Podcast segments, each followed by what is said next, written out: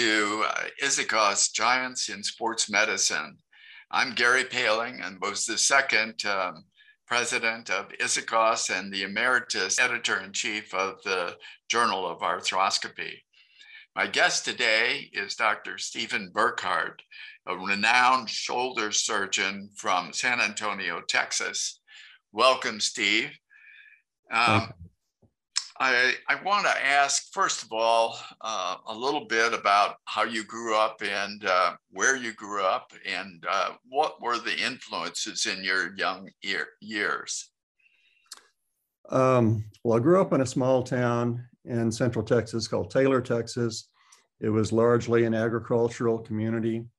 Um, it was pretty much a blue collar town. Everyone there was involved either in some sort of blue collar job or agriculture. Um, so um, more of a working class type of a town. Um, it was after World War II. It was a very optimistic time in the United States and in Texas. Everyone, my, my father had gotten back from World War II, as had all the men of his age, and um, they were going to start a new life. And uh, so there was a lot of, of optimism and hope and uh, just hard work that went on both my parents were hardworking people. Uh, they were high school graduates. Uh, no one in my family had ever gone to college. And um, my mother was a secretary my, at an insurance office. My dad um, uh, worked at the post office, was delivered mail. And uh, both my grandfathers were farmers and ranchers. Um, we, my parents stressed education but we didn't really have any books in our home. We had a set of encyclopedias. And so that was kind of what I enjoyed. I enjoyed reading, but it was mostly getting down one of the encyclopedias and, and turning to something that interested me and to start reading about it. And it, I think it was, you know, it was a small town too. And so there was a lot of camaraderie in school. You know, the, the guys played pretty much all the sports. You know, I uh, played football and basketball and baseball. Sports was a big part of my life. Um, but I always felt, I always knew I wanted to go to college. My uh, parents encouraged that. So, um, what direction did you go when you was as far as when you were making the decision about where to go in high school? Well, uh, you know, I wasn't sure I could afford to go to college, and so I heard about these uh, military academy positions that you could get appointed to and you get a free education. And I always thought I'd like to be a pilot. So, and you had to get a congressional appointment. So I applied to our congressman for an appointment with the Air Force Academy. And uh, I was I became a finalist. I think they narrowed it down to three finalists, and the three of us had to go to Bergstrom Air Force Base and get a physical. And at the end, they told me I had flunked my physical, which I could not believe. And I said, well, what did I flunk? They said the color vision. And, you know, they had these cards that had a lot of colored dots, and you were supposed to make out a number from those dots. And I couldn't see any of the red or green ones. And they said, well, you're totally red green deficient, and therefore you're not going to be approved to be a pilot. And uh, you, they said you could still probably go to the Air Force Academy, but you, you'll never be approved to be a pilot. I said, well, why would I want to go to the Air Force Academy if I can't learn to fly planes? And so I decided that I would do something else and, and I withdrew my application. But the interesting thing is, I would never have gone into medicine if I'd had normal color vision. So you never know which way life is going to take you. But right. uh, but I ended up getting a an academic scholarship to Rice University in Houston, and uh, I majored in mechanical engineering, and uh, and that ended up being a pretty good fit. But then I realized I really had a passion for medicine, and someone our, in our community growing up that I really admired was our family doctor, and I thought you know it'd be really neat to be a doctor in a small town, and I realized that I could at least get loans to go to medical school. So uh, then my junior year started adding on pre-med electives. So I got a mechanical engineering degree with all and satisfied all the pre-med requirements and then um, applied to medical school after that and went to medical school. But the interesting thing about the color vision, so as, as you know, I went on to become a surgeon and no one anywhere along the way in my surgical training checked to see if I could see the color red. which I can see bright red. I can see blood. But uh, at any rate, I thought, okay, a pilot has to see red or he gets disqualified, but a surgeon doesn't have to see red. I never quite understood that. Yeah. But, well, um, well maybe if you were going to be a pathologist, it would be different. right. Maybe so. All right. Well, I know that you then went on after medical. Where did you go to medical school? I went to the University of Texas Medical Branch at Galveston, just off the Texas coast there, and uh, and I really became uh, uh, so interested in orthopedics at that point. I wasn't sure what I wanted to do. I had thought I would want to be a family practitioner probably, but when I took my orthopedic rotation, I just became so enamored by that subject, and it just seemed so interesting to me. And um, and so then um, I applied to orthopedic uh, residencies, and um, I got I went to residency at Mayo Clinic in Rochester, Minnesota. Uh, I drove from Texas to Minnesota from my for my interview. That's a long trip. I don't know, it's a couple of thousand miles, I think but I'd never flown on an airplane. I didn't know how to make reservations to get on a plane or anything, and I didn't think I had enough money for that. So I drove my and gasoline wasn't so expensive, so I drove to Minnesota for an interview. But they accepted me, and uh, so that's where my residency was. And then uh, after that, I did a fellowship with Bob Larson in Eugene, Oregon, in sports medicine. That was in the early days of arthroscopy, and Bob and his uh, associates there were just beginning to learn how to do knee arthroscopy. So they couldn't really teach it to me. I had to learn with them and then continue teaching myself once I was in practice. And what did you notice about uh, knee arthroscopy? Well, you know, even with those early attempts, like I said, Dr. Larson was just learning himself, but I saw how quickly patients improved because when I was a resident, we had done open meniscectomies and we would keep those people in the hospital three to five days. And then they'd be on crutches for a couple of weeks oftentimes. And, you know, the people with uh, knee arthroscopies just were up and moving, doing things right away. And that struck me. And, and, and at that time, there really was no one in San Antonio, which is where I ended up coming to practice doing uh, arthroscopy of any sort. So uh, that was wide open for me to at least get started in uh, knee arthroscopy. And, and the group that I joined encouraged that and wanted me to do that. Plus, they made me the designated shoulder doctor. Now, why is it that they gave you the shoulder doctor job? well, I, I thought initially, uh, mistakenly, that they somehow suspected that I had really good training in shoulder uh, but I thanked one of my senior partners, Lamar Colley, one day for sending me all these really interesting but difficult shoulder cases. And uh, Lamar was a big, gruff guy with a deep voice, and he said, uh, and he called everyone son. And he said, he said, he said, son, it's not a compliment. He said, uh, we always make the, the new guy the shoulder guy because shoulders do terrible. The results are terrible. And we don't want to have terrible results. We're going to put them all onto you but, and he was, you know, bluntly honest with me. But I thought, you know, I'm seeing how well the knees do with arthroscopic treatment. Surely it would be the same with shoulder if we could just do shoulder arthroscopy. All right. So that that put you into a situation where you were now uh, all of a sudden in the early days of arthroscopy, uh, we didn't have a lot of tools. We didn't have anything. And, and how different is it uh, operating on the shoulder as compared to the knee as far as tools are concerned?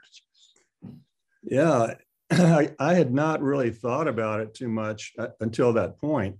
But uh, basically, almost everything they were doing with knee arthroscopy back then was excisional. It wasn't repair or reconstruction So, you know, you just had to have some biters and, and trim up a torn meniscus, or you had to remove a loose body with a grasper, but it was all excisional. But when I looked at what we were doing in the shoulder, which was mostly instability repairs and rotator cuff repairs, they were repairs. There were very few instances of just removing loose bodies or, or even if you had a bucket handle labrum tear, that usually was not the extent of the pathology. So just excising the bucket handle probably wouldn't be all that was needed. So, you know, granted, I tried some early things where um, I would do diagnostic arthroscopies. And in fact, there were uh, a couple of uh, um, bucket handle superior labrum tears that I excised that improved somewhat but those were very few and far between. And so it was a bit frustrating. I was, but I was beginning to see what the anatomy looked like from inside out because except for the few of us that were scoping shoulders, no one had really seen what the normal anatomy of the intact shoulder looks like because you destroyed structures on the way in if you opened it up. And uh, so that was interesting. And, and there was a very small group of us doing these things then. And Steve Snyder, my good friend, he started a shoulder arthroscopy study group uh, where we would uh, send videos around uh, to the members of this group. And you had to answer, you had to reply to the video and you had to say what you thought the pathology was, or was it even pathologic? Was it a normal structure that was being pointed out, or what? And um, if you didn't reply, you'd get kicked out, out of the group. But it, it was a good way to come to a consensus on what was normal anatomy and what wasn't. So that was kind of the first step. And then, you know, from there, we had to get some instruments, and that, that's a whole nother story there. Yeah. Well, Steve, I, I remember um, way back in the very early part of it, I remember you brought your children in, and there was uh, you gave a talk, a very basic talk uh, about uh, Mr. Wizard, and uh, also the rotator cable and bridges, and and you talked about the balance of the rotator cuff. That was all new stuff. Uh, how how did that all come about? Yeah, you know, I developed an interest in some biomechanical things early on because, you know, that was my college degree in mechanical engineering. And I thought there were some things that were mechanically wrong with some of the types of treatments that were being done back then. And probably the, the most striking example was uh, the most common um, way to cover a deficient area of rotator cuff was a tendon transfer, a subscapularis transfer back in the 80s. A lot was being written about it. But basically, if you had a supra and infraspinatus tear that was retracted and you couldn't get it back to the bone bed, then you, the, what this technique was, was to take down the upper two thirds of the normal subscap, take it off of its, disrupt its normal insertion and transfer it up over the top of the cuff and close the hole. The problem with that was then what you did is we took you took the centroid or the center of the, the action of the force of the uh, subscap, you moved it from a point below the center of rotation of the of the uh, humeral head to a point above the center of the rotation of the humeral head. So you reverse the direction of the moment created by that force. So you actually were making it worse, even though you might cover the hole you made the, the biomechanics of the shoulder much worse, irretrievably worse. And so that became kind of my first uh, uh, mission of biomechanical corrections. Okay. And uh, so, so there were some others after that, several others. We, and you mentioned the rotator cable, and I can get into that too.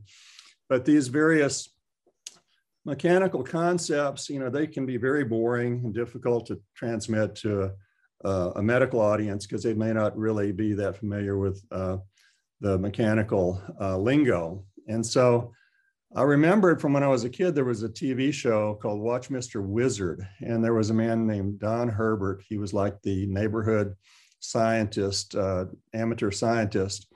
And he he would show, he would explain uh, principles of physics and biomechanics or, or just mechanics that were kind of abstract concepts, but he would use simple things in his kitchen or his garage, and he would show the neighborhood kids how these things work. He would use an air compressor with a ping pong ball to show the Bernoulli effect and various things like that, how lift is created on an airplane wing. And so that was so interesting to me as a kid. I thought, well, I'll just try to translate that into, you know, 1980s, 1990s and see if it works on adults. And uh, and my kids were all in on it. They wanted to do it. And I dressed up like Don Herbert did with a little bow tie and, and white shirt and acted kind of goofy uh, for these things. But I would explain with just simple little things we had in the kitchen about these biomechanical concepts. And the kids would have speaking roles in it anyway, that was a big hit for whatever reason. I think we ended up doing about seven or eight of those over the years. Gradually, as my kids got older, I think the last one we did, my my son was actually even in college. so, so, and he was about 10 or 11 the, on the first one. Yeah. So, well, I can tell you, I, I still remember when I said, oh my gosh, I never understood this stuff. And then you came out and started talking about it. I said, well, I can understand this now. Yeah. It was, but, it, it really was very, very good. But to, but to get back then to, you know, you ask about the rotator cable, the rotator yeah. cable, rotator crescent, and then, you know, just, um, you know, how we kind of got started on that. But I think that to me, every time I would, from the time I first started doing rotator cuff surgery, when I would see a retracted superinfraspinatus tear that had that crescent shaped margin to it, I always thought it looked like a suspension bridge. It looked just like the Golden Gate Bridge. And that the attachments were just like those piers on the end of a, of a cable that had that uh, big curve to it. And, and I thought that, that the mechanics of that should be the same as a suspension bridge. And and that those attachments we found then from uh, from cadaver dissections of intact specimens that the there were strong cable attachments. That is, the normal uh, capsule tendon had this cable-like structure that seemed to conform to that whole uh, suspension bridge type of a configuration. And then we did some biomechanical tests that actually showed that the tissue beyond that, the rotor, rotator crescent was stress shielded relatively, stress shielded by the rotator cable. Anyway, it just was fascinating to me so that I thought, well, it's most important if you can't repair anything else, repair those cable attachments. And so kind of one thing led to another, but I thought these were very important concepts that nobody had ever uh, elucidated or maybe thought of or brought up for sure. And I was going to try to get them out there any way I could. All right. Um, it was, and it's been very effective, and it really has changed. And now, uh, shoulder surgery is not one of those things that um, all have poor results as dramatic improvement as far as uh, those things are concerned. Now, you did a lot um, you know as uh, as uh, the journal editor i got many of the things and and you did biomechanical research. You did that with people.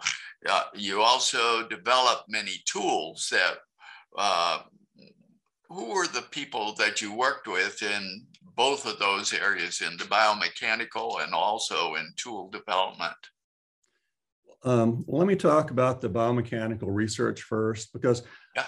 that actually I felt needed to come ahead of the tools. Um, and uh, basically started out by doing um, some studies at the DonJoy lab in Carlsbad, California. And the reason for that is I just coincidentally got teamed up with Greg Nelson, who at that time was the uh, president of DonJoy, which was primarily a, um, a, knee brace company at that time. And um, we got teamed up at an AANA golf tournament. And I'm a terrible golfer, and he's a great golfer. But, uh, you know, I'm sure it was a long day for him, but he was such a nice guy. And he talked about that he had this biomechanical lab. And so, anyway, um, I thought about, well, maybe he said I would be welcome to use it for some uh, experiments. And so so after one of Jim Esch's meetings, I asked Jim if I could take some of the cadavers that were kind of lightly used and take them to the DonJoy lab and, uh, and do some biomechanical studies uh, on initially the strength of our knots in holding uh, rotator cuff repairs. And so in these, this was single pull to failure. It wasn't cyclic loading, but it was a good start. And his uh, director of the lab, Pat Cawley, was excellent at helping me with all that.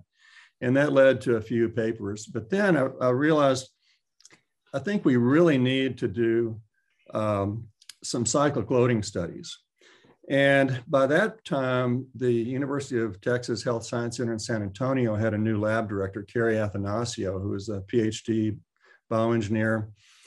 And we became good friends. And I talked to Kerry about what I would like to do with cyclic loading. And basically, my vision of this was that we needed to have a good, if we were going to really take arthroscopy out there and change the standard of care from open to arthroscopic, we needed to prove that our repairs were at least as strong as the open repairs.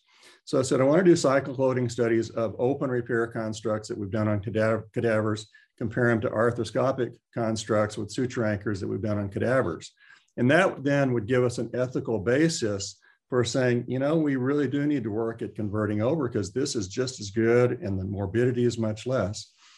And so we did um, those cyclic loading experiments, which were published in the Arthroscopy Journal, and it showed that the um, arthroscopic uh, repairs actually were stronger than the open standard gold standard repairs through bone tunnels. So to me, that was a, a real turning point. I said, well, this is it, this makes it ethical to do. It makes it, you know, we can really push forward on this thing now. And the instrument development was coming along at that point and uh, so um, that that was uh, something that kind of developed concurrently after that. Um, so Kerry Athanasiou then moved to Rice University, and he and I were still able to collaborate even after he moved because I was an alumnus of Rice, and uh, it was still in Texas, and you know I would just have to go from San Antonio to Houston to do those experiments. As far as the tools, you know, I originally before we even had suture anchors, I was doing some side to side repairs and I had my own suture passers and things. And I could, I had a lot of ideas, but I didn't have anyone that was willing to make these things for me. And I um, found an aircraft machinist in San Antonio that could make complex shapes, relatively complex. And um, so he made some of these things for me out of surgical grade steel. And uh, so, and you know, they were not anything that were was being left in the shoulder or anything. So it wasn't like they needed FDA approval at all. And then knot pushers, that's the type of thing. So that that and then you know once uh, I was doing that, I had more ideas for more advanced uh, suture passing techniques and suture anchors. Could not get any arthroscopy company interested in them. I took uh, I took it to all of the I took prototypes and I took sketches to all the major companies. And I said, you know, this is just a pipe dream. Um, we, we understand knee arthroscopy. We think they've kind of reached their peak. Shoulder is not going to go anywhere. It's just not going to be possible to do that. And I wasn't, so I wasn't going to take no for an answer. And finally, I ran into a, a guy uh, into uh, Reinhold Schmieding. He was uh, the, the president of Arthrex at that one still is. And um, anyway, he had a little booth and uh, I talked to Reinhold and I said, God, that sounds very interesting. They only had a couple of knee products. They didn't have anything for the shoulder. It was a, a company in need of ideas for products. And I was in need of a company that would make products. So it was a perfect, perfect. fit. Yeah. And so, so Reinhold had just hired an engineer for the first time, Don Grafton. In fact, I went to the visit them in Florida, and they had three employees. They had uh, they had Don, uh, they had a secretary who was also did their payroll, and then they had a kind of a roving uh, sales guy, and that was it. And uh, they had uh, Arthrex uh, headquarters in Naples was like a 20 by 30 foot room that was mostly empty. And so it was at its very, very infancy. and uh, but I was very encouraged, and I thought I can work with these guys. This is going to be cool. And and Don and I became best of friends. Um, Don had never seen Don Grafton had never seen a shoulder surgery. I invited him to San Antonio to kind of stand in the corner. I'd point out things on the monitor, and so I would I would um, show him what I could do arthroscopically, and then now I reached this point and now I don't have an instrument that can do these two things.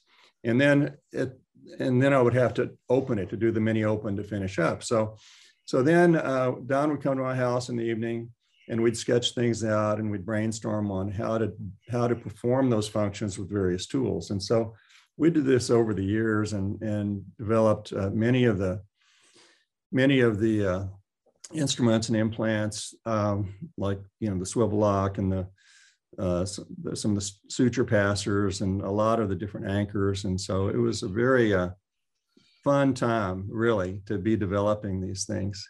Yeah. And it, there were such long odds against it too, because, you know, even, well, I don't know if you want me to get into this now, but you know, there were just a few of us doing this. And, yeah. and, you know, even if there had been this huge demand, there weren't enough surgeons to be able to meet that demand. So it yeah. wasn't a matter of just being able to do it. We had to teach huge numbers of surgeons how to do it. Yes. And yeah, so anyway, a lot of challenges. Well, there were many challenges, and there were very few people that, and uh, particularly in the beginning, you know, uh, I mean, most people had difficulty just looking in a knee, you know, and uh, as you pointed out, you just have to get a few pieces out in order for it. Now you're going to ask them to do complex uh, reconstructions, and how you have to do it becomes much, much more complex. Right. And um, but I but I think over time it became. I don't know how how many tools have you perfected over the years.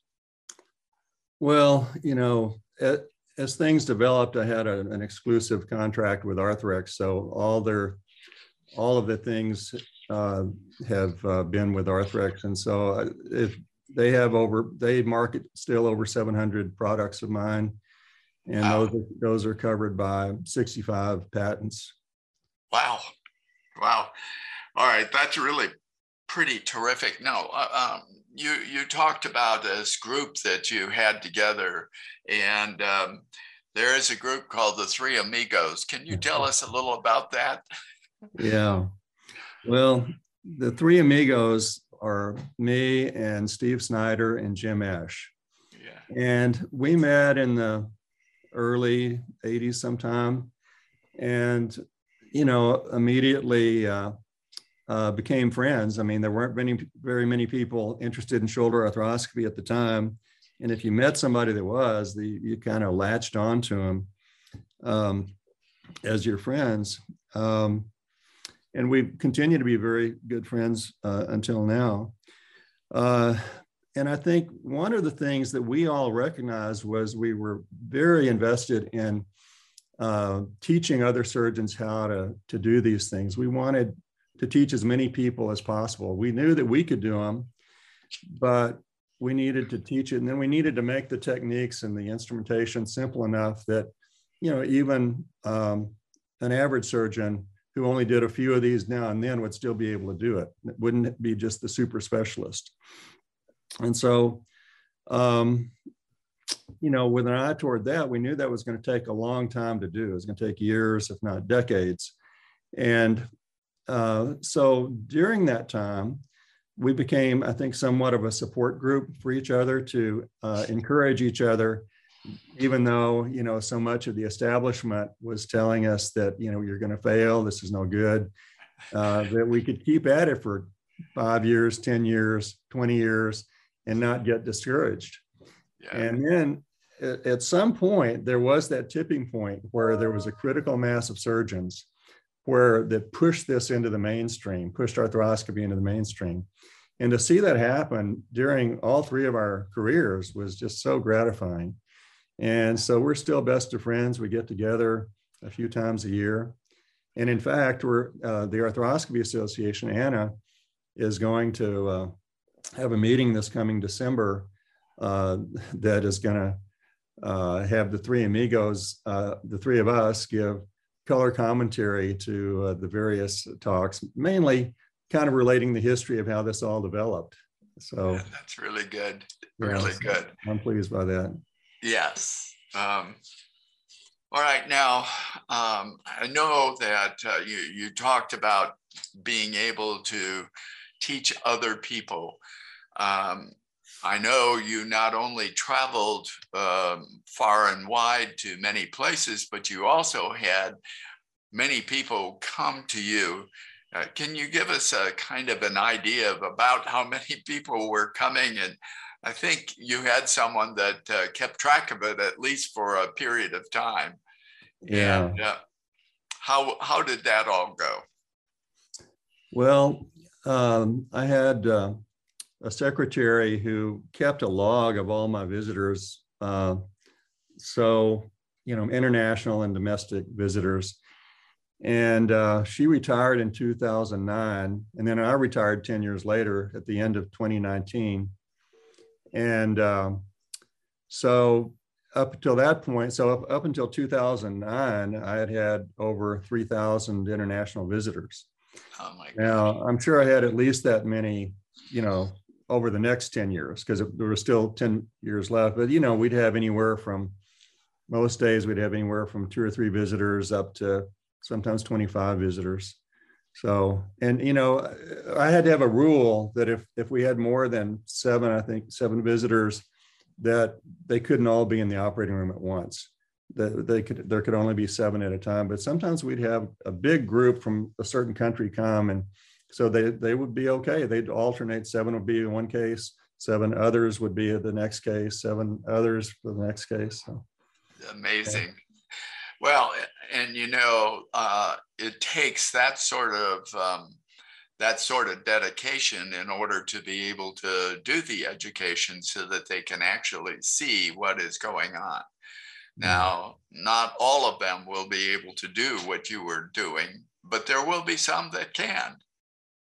Yeah, and you know, uh, they also the other thing I liked to do was to have time to get to know them, and so they generally would want to hang around in clinic, and we could talk about uh, specific cases in between seeing patients. And then uh, I always felt like if someone came from overseas to see me, that if they were going to be there more than one day, I was going to try and take them out to dinner and just socialize and, and see what questions they would have for me. So yeah, I made a lot of friends that way.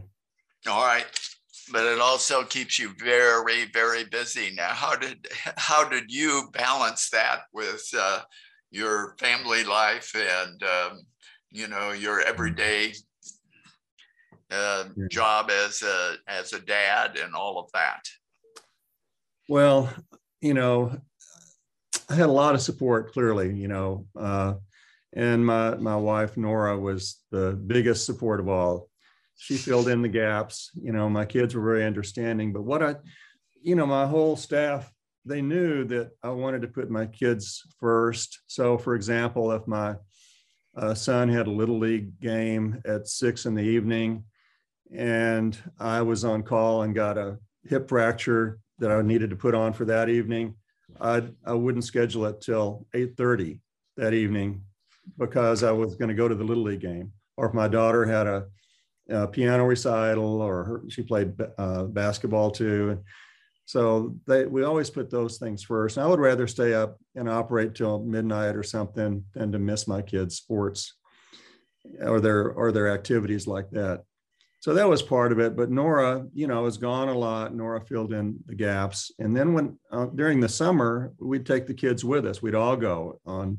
A lot, we went to a number of international trips that way, and um, you know, uh, and then after my kids got into college, then Nora and I traveled together, and we made so many inter- international friends that are still friends. Yeah. But and my group was very supportive, and also I made it a point that I wanted to have a dedicated team. So I didn't, so I could have, it would be like a, a professional baseball team or something where everyone knew their job and they were very good at it. So I had my own surgical scrub tech, I had a PA, I had my fellows, And uh, all those things made me more efficient to where there weren't, there wasn't a lot of wasted time during the day. Yeah. Well, just as a final comment, I, I, I know that your fellowship was was considered one of the best in the in the country for sure, and um, I know that you have a whole list of very devoted people that are fellows that uh, that that practice with you, and they they would come for a year. Is that right? That's right. So I had a clinical fellow that was like an apprentice that would stay with me uh, for a year, scrub on every case with me. And then I would have other uh, research fellows that would come and uh, and uh, would do research. They would observe in surgery, but not scrub because for generally, if they weren't eligible for a, a U.S. Or for a Texas license, they wouldn't be able to scrub with me. But still, many of those people were very good researchers and very bright guys. And both the research and the clinical fellows are just real leaders in arthroscopy and sports medicine now. I'm so proud of those guys. Uh, I think that's the my biggest uh, professional accomplish, accomplishment is training these guys. All right. Well, Steve, it's been a real pleasure to to do this, and um, um, I want to thank everybody for uh, thank you for taking your time today and also thank everybody for listening to this uh, Giants in Sports Medicine. And um, thank you for being here. Thank you, Gary. All right.